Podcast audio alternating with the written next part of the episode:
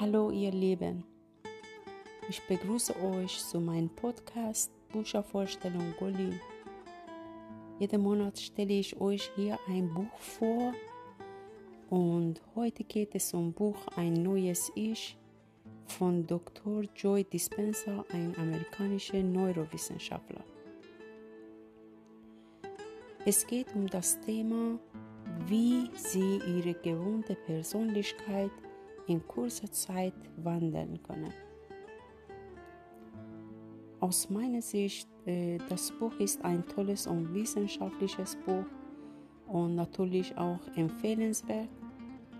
Manche Texte musste ich auch ein äh, paar Mal lesen, damit ich den Inhalt richtig verstehe, aber trotzdem lohnt sich. Dr. Dispenza zeigt in dieses Buch, wie wir Erkenntnisse aus Quantenphysik, Neurobiologie, Gehirnforschung und Genetik praktisch umsetzen können. Ich lese euch ein paar Seiten vor, hoffe es gefällt euch.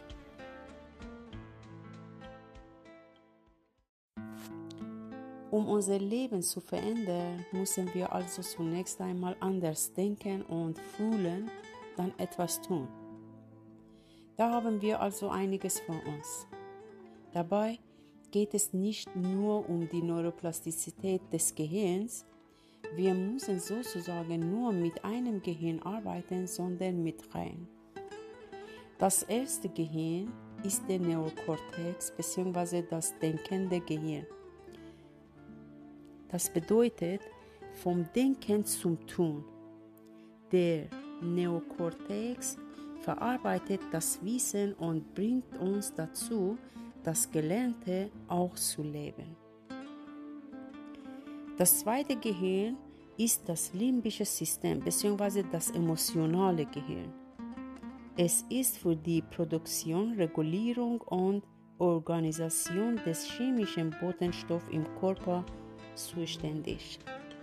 Das heißt, von neuen Ereignissen zu neuen Emotionen.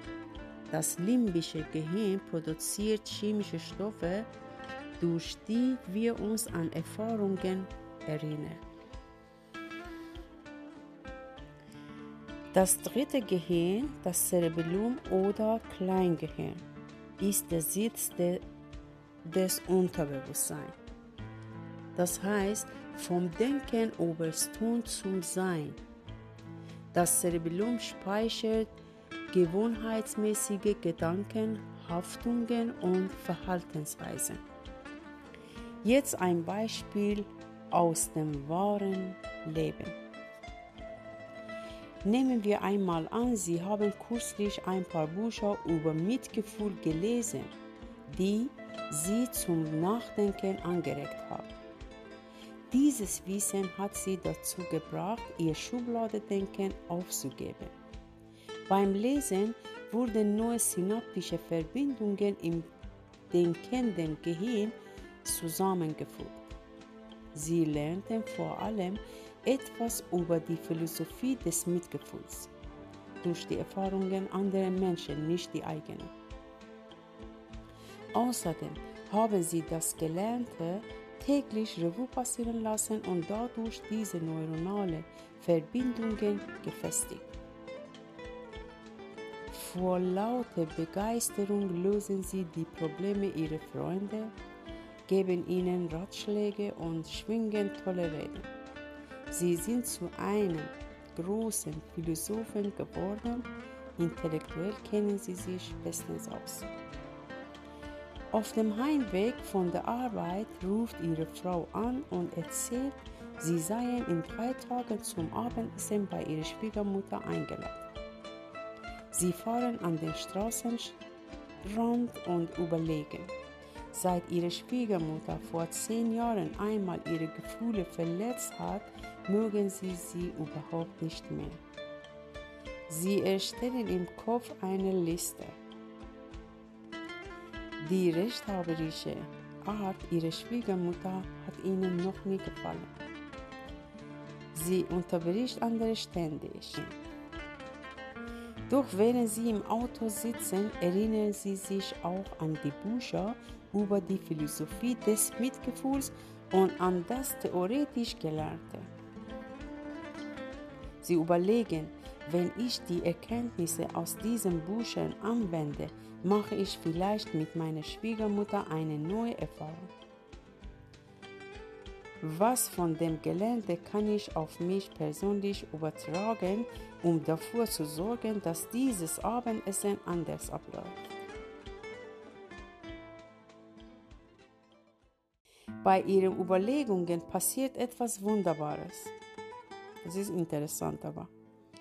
Sie entschließen sich, nicht mit ihren typischen automatischen Programmierungen auf ihre Schwiegermutter zu reagieren, Vielmehr fragen sie sich, wie sie nicht mehr und wer sie stattdessen sein möchten. Wie möchte ich mich nicht fühlen, wie möchte ich nicht agieren, wenn ich sie sehe. Ihr Frontallappen kühlt die neuronalen Schaltkreise, die mit ihrem alten Ich verbunden sind, ab.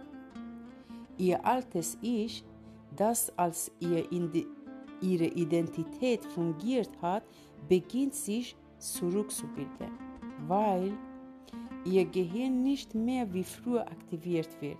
Erschaffen sie sozusagen nicht mehr denselben Geist. Dann lassen Sie noch einmal Revue passieren, was in diesem Bücher stand, um besser planen zu können, wie Sie im Hinblick auf Ihre Schwiegermutter denken, fühlen und handeln möchten.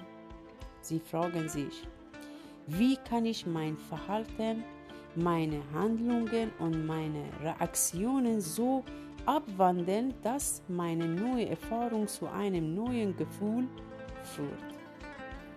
Sie stellen sich also vor, wie sie sie begrüßen und umarmen, ihr Fragen über etwas stellen, das sie interessiert ihr Komplimenten zu ihrer neuen Frisur oder neue Brille machen und so weiter und so fort. Im Lauf der nächsten Tage proben sie mental dieses neue ideale Ich, installieren noch mehr neurologische Hardware.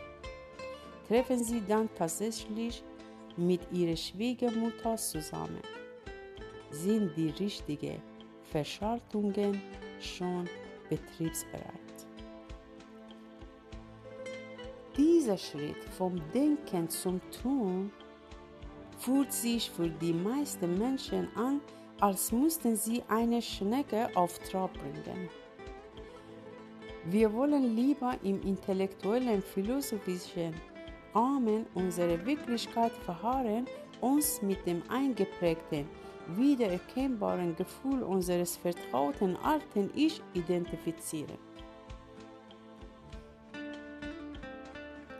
Stattdessen geben sie nun alte Gedankenmuster, gewohnheitsmäßige emotionale Reaktionen und reflexhafte Verhaltensweise auf, planen und üben neue Seinsweisen ein, bringen sich selbst in das angelernte Wissen ein und fangen an, einen neuen Geist zu erschaffen.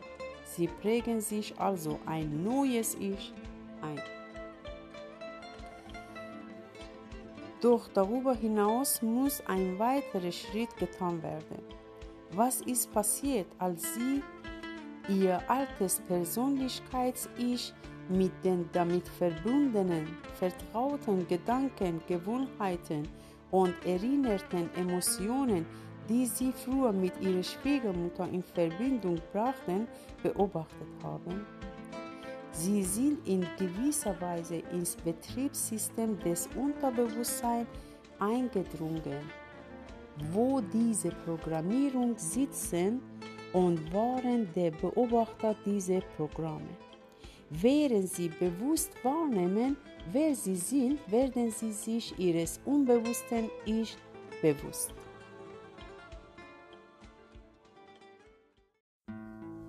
Sie haben sich psychologisch in eine potenzielle Situation bereits vor der aktuellen Erfahrung projiziert und damit ihre neuronalen Verschaltungen so umgebaut, als wäre das Ereignis bereits geschehen. Als dann diese neuen neuronalen Netzwerke im Einklang aktiv waren, erzeugt ihr Gehirn ein Bild, eine Vision, ein Modell, man könnte auch sagen ein Hologramm, als Re Repräsentation des idealen Ich, das sie sein wollen. In diesem Moment machten sie ihren Gedanken realer als alles anders. Ihr Gehirn erfasste den Gedanken als Erfahrung und rüstete seine grauen Zellen so auf, als wäre die Erfahrung bereits geschehen. In diesem Beispiel mit der Schwiegermutter war es so. Nachdem sie Gedanken, Verhaltensweisen und Empfindungen des Mitgefühls lange genug eingeübt haben, sind sie ganz von Natur aus Mitfühler. Sie haben sich vom Denken über das Tun zum Sein im Mitgefühl entwickelt.